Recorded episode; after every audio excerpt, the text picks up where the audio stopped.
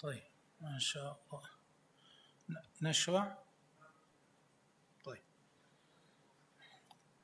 الحمد لله رب العالمين. له النعمة والفضل والثناء الحسن. صلوات ربي وسلامه على سيدنا محمد وعلى آله وصحبه الطيبين الطاهرين. آه في الحص في الحصص الماضية آه، قدمنا بذكر أصول الفقه وتعريفه وأقسام الأحكام الاحكام آه، الشرعية إلى كم قسم تنقسم. ذكرنا بعض بعض التفاصيل تبعا لما ذكره الشارح. لكن آه، يعني ويمكن هذا بالنسبة للبعض يعني ظنوا أن الامر فيه شيء من الثقل المادة أو أنها أثقل من أن يفهموها وليس الأمر كذلك. إنما هذه مادة بالنسبة لبعض الناس أول مرة يسمعونها والذي يسمع امرا أول مرة علما من العلوم أول مرة قد يجد بعض الثقل فلا ينبغي أن آه، يحجم الإنسان عن الاستماع والمراجعه والدراسه ويجد أن الأمر بعد ذلك يهون ويسهل. طيب نكمل إن شاء الله. امضي بارك الله فيك. الآن ننتقل إلى بيان معنى العلم والجهل. ما سيتكلم به الآن يبين به. معنى العلم والجهل وأمورا أخرى. نعم امضي. بسم الله الرحمن الرحيم. الحمد لله وصلى الله وسلم على رسول الله وعلى آله وصحبه ومن والاه. قال المؤلف رحمه الله والفقه بالمعنى الشرعي أخص من العلم. آه الفقه بالمعنى الشرعي أخص من العلم. بالمعنى اللغوي الفهم. فلا يقال إنه أخص لكن بالمعنى الشرعي على ما ذهبنا إليه في الاصطلاح أنه الأحكام التي تدرك بالاجتهاد الأحكام الشرعية التي تدرك بالاجتهاد معرفتها هذا أخص من العلم. العلم أوسع. العلم يشمل علم النحو يشمل علم اللغة يشمل علم التجويد يشمل علم القراءات يشمل علم الحديث يش... أوسع العلم أوسع يشمل علم الحساب يشمل غير ذلك. العلم أوسع والفقه بهذا المعنى الذي ذكرناه بالمعنى الاصطلاحي أخص. الفقه أخص ليس عاما عموم العلم. نعم امضي. والفقه بالمعنى الشرعي أخص من العلم لصدق العلم بالنحو وغيره. فكل فقه علم وليس كل علم فقها. هكذا. كل فقه هو علم لكن ليس كل علم فقها. العلم أوسع. نعم. والعلم معرفة المعلوم أي ادراك ما من شأنه أن يعلم على ما هو به في الواقع. آه. كأي هذا هذا تعريف العلم. معرفة المعلوم. إيش معنى معرفة المعلوم؟ إدراك إدراك الشيء الذي من شأنه أنه يعلم. إدراك الشيء الذي من شأنه أنه يعلم على ما هو عليه. هذا معنى العلم. كإدراك الإنسان بأنه حيوان ناطق. هذا مثال. كإدراك أن الإنسان حيوان ناطق. هذا يقال عنه علم لأنه معرفة للمعلوم على ما هو عليه. نعم. والجهل تصور الشيء أي إدراكه على خلاف ما هو به في الواقع. الجهل عكس العلم. العلم إدراك الشيء على ما هو به. الجهل إدراكه على غير ما هو به على خلاف ما هو عليه في الواقع. كإدراك الفلاسفة أن العالم وهو ما سوى الله تعالى وهو ما سوى الله تعالى قديم. هذا جهل. لأنه إدراك للشيء على خلاف ما هو عليه. العالم محدث الفلاسفة اعتقدوا أن العالم قديم لا بداية له ليس مخلوقا لله تعالى. فهذا هذا الاعتقاد الذي هم عليه جهل لأنه خلاف العلم لأنه يناقض العلم لأنه إدراك للشيء على خلاف ما هو عليه في الواقع. لا على ما هو عليه في الواقع. وبعضهم وصف هذا الجهل بالمركب. وبعض العلماء قال هذا أي, اعتق... أي مثل اعتقاد أن العالم أزلي لا ابتداء له هذا جهل مركب. ويوجد جهل بسيط هذا ليس بسيطا هذا مركب. قالوا الجهل جهلان بسيط ومركب ومثل هذا مركب. وجعل البسيط عدم العلم بالشيء. أما الجهل البسيط فعندهم عدم العلم بالشيء انتفاء العلم بالشيء. يعني إذا كنت لا أعرف ما في داخل صندوق هذا يقال جهل بسيط. أما إذا كنت أظن أن في داخله مثلا حجرا وكان في داخله شيء آخر فهذا يقال له جهل مركب هكذا قال بعضهم. وبعضهم لم يسمي عدم الجهل بالشيء عدم العلم بالشيء جهلا. إنما قالوا الجهل أن يعلم أن يدرك الشيء على خلاف ما هو عليه. وجعل وجعل البسيط عدم العلم بالشيء كعدم علمنا بما تحت الأراضين وبما في بطون البحار. نعم. وعلى وعلى ما ذكره المصنف رحمه الله لا يسمى هذا جهلا. لأن المصنف رحمه الله عرف الجهل بأنه إدراك الشيء على خلاف ما هو عليه. أما هذا فهو عدم إدراك فعلى تعريفه لا يسمى جهلا. أما على التعريف الآخر يسمى. ثم بعد ذلك انتقل إلى بيان نوعي العلم الذي يكون للمخلوق الضروري والمكتسب. بين أن العلم علم المخلوق نوعان. النوع الأول يحصل في القلب بمجرد الالتفات إليه. بمجرد الالتفات إلى الأمر يحصل العلم به في القلب بحيث يضطر الإنسان إليه. يعني لا يستطيع أن يدفع ذلك عن نفسه. كما أنني إذا سمعت صوتا فورا أعلم أن هذا صوت. إذا رأيت نظرت إلى فوق فورا عرفت أن هذا خشب لونه كذا. هذا علم ضروري يقع في القلب بمجرد الالتفات إليه ولا يستطيع الإنسان أن يدفعه عن نفسه. لا أستطيع أنا أن أنظر فأرى الخشب وأرى لونه وأقول لا لا لا هذا أسود. ما هذا لا, لا يكون في القلب حقيقة. لا يحصل في القلب. لا لا أعتقد في قلبي أنه أسود مثلا. والعلم والعلم الضروري ما لم يقع عن نظر واستدلال. إيه، وهذا النوع من العلم الذي سميناه العلم الضروري لا يكون بناء على بناء على نظر واستدلال على تفكر في حال المعلوم حتى يصل الإنسان إلى حكم. لا لا يكون بناء على هذا النظر ولا على استدلال لا يحتاج فيه إلى هذا كله. كالعلم الواقع بإحدى الحواس الخمس الظاهرة وهي السمع والبصر واللمس والشم والذوق. مثل العلم الواقع بإحدى هذه الحواس الخمس التي هي السمع والبصر واللمس والشم والذوق. هذا إذا كانت الحاسة سليمة.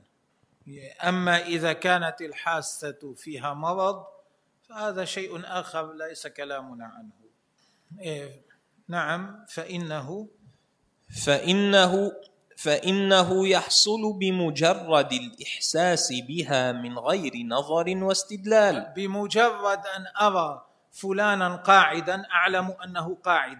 لا أحتاج إلى نظر لا أحتاج إلى ترتيب مقدمات ثم نتيجة وإلى دليل لأستدل على أن فلانا قاعد.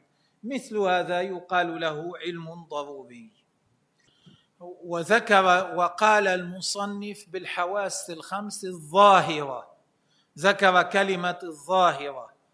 هذا حتى يبين حتى يخرج الباطنه حتى يخرج الحواس الخمس الباطنه التي يثبتها الفلاسفة.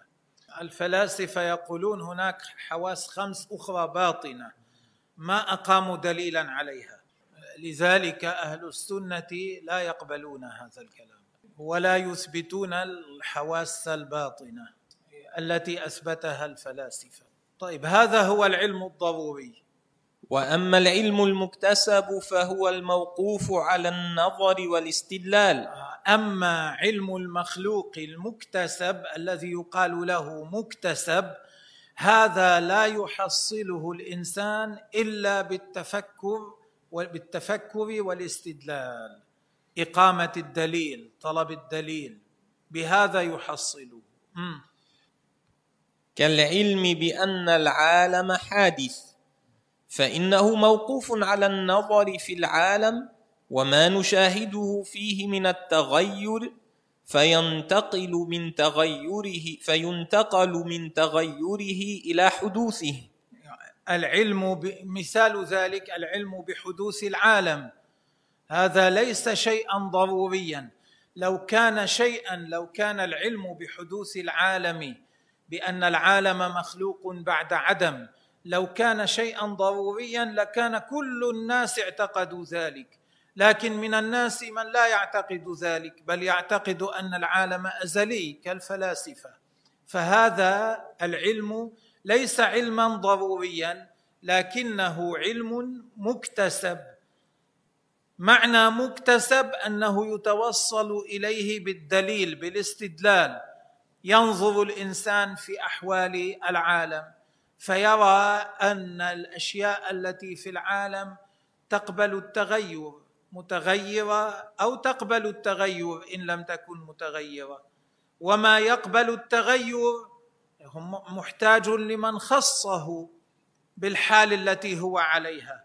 اذا يكون مخلوقا لوجوده ابتداء. اذا العالم له ابتداء. هكذا ينتقل من شيء إلى شيء حتى يتوصل إلى ثبوت حدوث العالم في الذهن. وهذا هو الطريق الذي استدل به سيدنا إبراهيم على على عدم على حدوث الشمس والقمر والنجم وعدم استحقاقها للألوهية. فإنه واجه قومه اولا بشأن النجم. قال هذا ربي هذا الذي تريدون أن أعبده؟ هذا ثم انتظر حتى غاب النجم. فقال لهم هذا يغيب كيف يكون الها؟ معناه يتغير. والمتغير يكون مخلوقا. بنفس الطريقة استدل بالنسبة للقمر وبنفس الطريقة استدل بالنسبة للشمس. هذه هذا العلم الذي يكتسب بواسطة التفكر يقال له علم مكتسب. نعم امضي. والنظر هو الفكر في حال المنظور فيه ليؤدي إلى المطلوب. إيه، ثم بين لما قال هذا العلم هو الذي يتوصل إليه بالنظر بين ما معنى النظر. قال النظر هو التفكر في حال ما ينظر فيه حتى يتوصل من هذا التفكر إلى نتيجة. أما إذا تفكر في شيء لا ليتوصل إلى نتيجة فليس هذا هو النظر الذي يعنيه هنا. نعم امضي. والاستدلال طلب الدليل ليؤدي إلى المطلوب. إيه، كذلك الاستدلال لما قال والاستدلال الاستدلال معناه طلب الدليل ليؤدي إلى المطلوب الدليل الذي يوصل إلى الأمر الذي يراد الوصول إليه هذا هو الاستدلال. فالذي يؤدي إليه النظر والذي يؤدي إليه الاستدلال واحد. فمؤدى النظر والاستدلال واحد. نعم هكذا كما ذكرنا. فجمع المصنف بينهما في الإثبات والنفي تأكيدا. آه، لذلك ذكرهما المصنف في الحالين. لما تكلم عن العلم الضروري ولما تكلم عن العلم المكتسب. في العلم الضروري قال لا يقع عن نظر واستدلال وفي العلم المكتسب قال يقع عن نظر واستدلال. ذكر الأمرين لأنهما يؤديان إلى شيء واحد. ثم ذكر تعريف الدليل. ف... إيش قال؟ والدليل هو المرشد إلى المطلوب لأنه علامة عليه. إيه. هذا هذا معناه في اللغة. في اللغة معنى الدليل المرشد إلى المطلوب. هذا معنى الدليل في اللغة.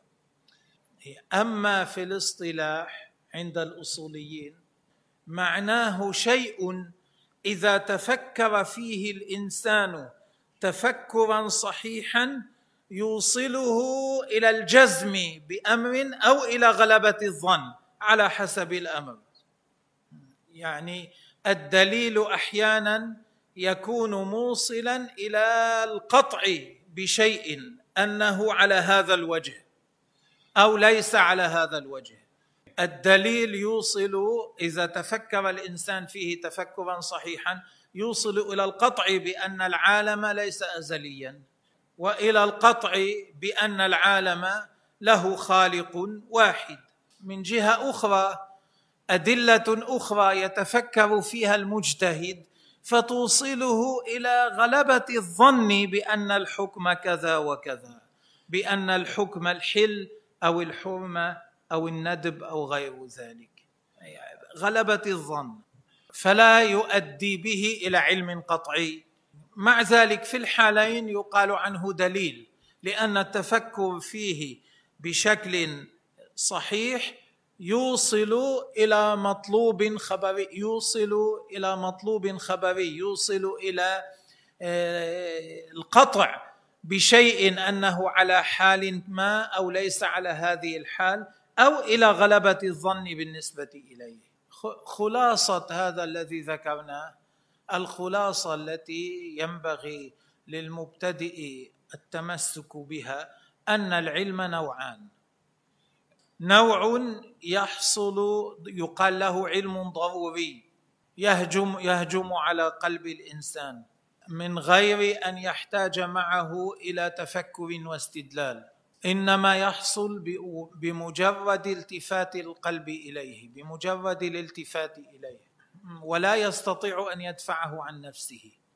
هذا يقال له علم ضروري مثل العلم الحاصل بإحدى الحواس. ونوع آخر من العلم لا يحصله الإنسان إلا بالتفكر واتباع الدليل. أحيانا هذا العلم يحتاج أن يكون قاطعا وأحيانا لا يحتاج أن يكون قاطعا إنما يكفي فيه غلبة الظن. مثل ما يتوصل إليه المجتهد باجتهاده. Like that which في الأحكام الشرعية. امضي. والظن تجويز أمرين أحدهما أظهر من الآخر عند المجوز. الظن يقول الظن تجويز أمرين. هو بالحقيقة الظن هو الطرف الراجح من أمرين جائزين عند المجوز. الظن هو إذا كان هناك طرفان يجوزان على شيء. إذا رجح عند الشخص أحد الطرفين على الآخر يقال عن هذا الطرف الراجح ظن. هذا ظنه هذا ظن فلان. الطرف الراجح يقال عنه ظن. إذا كان أحدهما راجحا على الآخر عند الشخص عند الذي يجوز الأمرين. إيه، هذا هذا ال ال هذا الاعتقاد الراجح. الاعتقاد الذي فيه أن هذا الشيء راجح هذا هو الظن. نعم يمضي. والشك تجويز أمرين لا مزية لأحدهما على الآخر عند أما الشك امضي امضي عند المجوز. امضي ك... فالتردد في قيام زيد ونفيه على السواء شك ومع رجحان الثبوت أو الانتفاء ظن. هكذا. الشك هو إذا كان الأمران مستويين يعني يجوز عنده هذا الطرف ويجوز عنده هذا الطرف. يجوز أن يكون زيد قاعدا ويجوز أن يكون زيد واقفا. ولا يرجح عنده قعود زيد كما لا يرجح عنده قيام زيد. إنما الطرفان متساويان هذا يقال له شك. هذا الشك عند في أصول في اصطلاح الأصوليين في أصول الفقه. أما لو رجح قيام زيد على قعوده عنده فهذا الطرف الراجح هو الظن. وبالعكس لو رجح قعوده. وواضح كما ذكرنا وهذا كما ذكرنا إنما هو عند الأصوليين هذا التعريف للشك. أما عند في أصول الدين وعند الفقهاء التردد هو شك سواء كان راجحا أو مرجوحا. إذا حصل التردد في الحكم فهو شك. قويا كان أو ضعيفا. لا فرق. والطرف المقابل للظن يقال عنه وهم. المواجه للظن يقال عنه وهم. إيه، يعني إذا جاز عند شخص طرفان على الشيء الطرف الراجح هو الظن المرجوح هو الوهم. امضي. وأصول الفقه الذي وضع وأصول الفقه الذي وضع فيه هذه الورقات طرقه أي طرق الفقه على سبيل الإجمال. آه. الآن رجع إلى بيان أصول الفقه زيادة بيان أصول الفقه. بعدما قدم بهذه التعريفات التي يحتاج إليها رجع إلى زيادة بيان معنى أصول الفقه. فقال إن أصول الفقه الذي صنفت فيه هذه الورقات الذي صنف فيه الجويني هذه الرسالة المختصرة هي طرقه على سبيل الإجمال معناه القواعد العامة التي يتوصل بها إلى إثبات حكم تفصيلي إلى إثبات حكم في مسألة على التفصيل. الطرق التي يتوصل بها إلى ذلك القواعد التي يتوصل بها إلى ذلك هي إذا القواعد الإجمالية هي أصول الفقه. يعني هذا يتوصل بواسطتها إلى حكم على شيء معين إلى تعيين حكم على شيء معين. وهذه الطرق الإجمالية لا تكون متعلقة بحكم معين لكن يستند إليها الفقيه أي المجتهد يستند إليها يعتمد عليها يمشي على ما تدل عليه حتى يستنبط بواسطة ذلك حكما معينا على أمر معين. امضي. كمطلق الأمر والنهي. مثلا كأن يقال الأمر عند الإطلاق الأمر عندما لا يكون مقيدا بشيء يعني كذا. النهي عندما لا يكون مقيدا بشيء يعني كذا. هذه قواعد إجمالية ليست متعلقة بأمر بعينه. حتى يعني مثلا كأن يقول كأن يقال الأمر المطلق يدل على يدل على الوجوب. النهي المطلق يدل على التحريم. هذا ما ليس متعلقا بحالة بعينها بشيء بعينه بحكم بعينه. هذه قاعدة عامة حكم عام إجمالي. كمطلق الأمر والنهي إيه وف... نعم امضي نعم وفعل النبي صلى الله عليه وسلم. وك... مثلا فعل النبي عليه الصلاة والسلام حجة أو ليس حجة في الدين؟ مثل هذا. آه. إيه. نعم. والإجماع والقياس. كذلك الإجماع حجة أو لا؟ والقياس حجة أو لا؟ والاستصحاب. كذلك الاستصحاب حجة أو لا؟ وسيأتي شرحه إن شاء الله.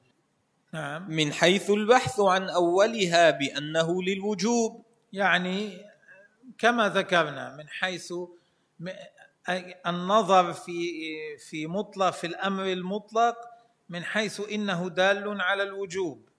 امضي. والثاني بأنه للحرمة نعم. والباقي بأنها حجج. نعم. وغير ذلك مما سيأتي مع وغير ذلك ويوجد أمور أخرى سيأتي بيانها إن شاء الله. وغير ذلك مما سيأتي مع ما يتعلق به بخلاف طرقه على سبيل التفصيل. أما طرق الفقه قواعده أحكامه على سبيل التفصيل هذه ليست داخلة في أصول الفقه. يعني ما هو الدليل على أن الصلاة واجبة؟ قول الله تعالى وأقيموا الصلاة. إذا قال القائل قول الله تعالى وأقيموا الصلاة دليل على وجوب الصلاة. على هذا لا يقال له من أصول الفقه ليس داخلا لأنه متعلق بأمر مخصوص بحكم مخصوص في أمر مخصوص وأصول الفقه قواعد إجمالية. نحو أقيموا الصلاة ولا تقربوا الزنا. ولا لا تقربوا الزنا. هذا أيضا لا يدخل في أصول الفقه لأنه يتعلق بأمر مخصوص بحكم مخصوص في أمر مخصوص. إنما هذا من الطرق التفصيلية ليس من الطرق الإجمالية. نعم. وصلاته صلى الله عليه وسلم في الكعبة. كذلك هذه ليست من أصول الفقه لأن هذا يتعلق بحكم مخصوص في أمر مخصوص. هل تجوز الصلاة في الكعبة في داخل الكعبة؟ نعم لأن النبي عليه الصلاة والسلام صلى في داخلها. هذا ليس من أصول الفقه. هذا من الفروع لأنه متعلق بمسألة مخصوصة. أما أما القول بأن فعل النبي إذا كان من نحو هذا القبيل حجة فهذا متعلق هذا هو أصول الفقه. نعم. وصلاته صلى الله عليه وسلم في الكعبة كما أخرجه الشيخان البخاري ومسلم. نعم. والإجماع على أن لبنت الابن السدس مع بنت الصلب حيث لا عاصب لهما. هذه مسألة متعلقة بالمواريث.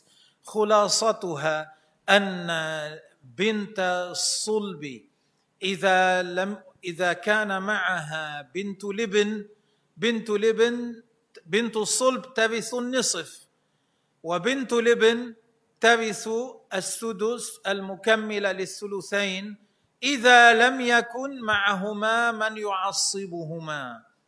التعصيب أمر يدرس تفصيل المسألة يدرس في بابه إن شاء الله.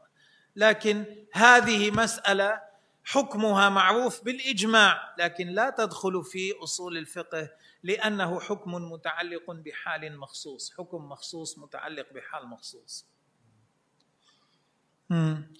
وقياس الأرز على البر في امتناع بيع بعضه ببعض إلا مثلا بمثل يدا بيد كما رواه مسلم. كذلك لا يدخل في أصول الفقه أن الرز لا يجوز بيعه إلا مثلا بمثل قياسا على القمح. القمح ورد في الحديث يقاس عليه الرز. هو الحكم هكذا. هذا من باب القياس. لكنه حكم مخصوص في أمر مخصوص فلا يكون من أصول الفقه. أما أن يقال إن القياس قياس الرز مثلا أن إن القياس في مثل هذه الحال حجة هذا من أصول الفقه. واستصحاب الطهارة لمن شك في بقائها. إيه، يعني واحد كان على طهارة ثم شك في زوالها يعتبر أنه ما زال على طهارة لأنه لم يتيقن من زوال الحالة السابقة. إيه، هذا أيضا من فروع الفقه. إذا كان متوضئا شك في انتقاض وضوئه يعتبر أنه ما زال متوضئا. هذا أيضا من فروع الفقه وليس هو من أصول الفقه لأنه متعلق بحال مخصوص بحكم مخصوص في حال مخصوص. فليست من أصول الفقه وإن ذكر بعضها في كتبه تمثيلا. كل هذه ليست من أصول الفقه ولو ذكر بعضها من باب ضرب المثال في كتب أصول الفقه. طيب نتوقف هنا اليوم. وغدا إن شاء الله تعالى نعيد آخر ما ذكرنا نختصر نعيد باختصار آخر شيء ذكرناه ثم نكمل بإذن الله تعالى. والله تعالى أعلم. نهلل. لا إله إلا الله. اللهم صل على سيدنا محمد وعلى آله وصحبه وسلم. أحب أن أذكر لكم شيئا. هذا العلم مثل العلوم الأخرى يحتاج إلى إعادة ومراجعة ودراسة وإلا يفلت يتفلت.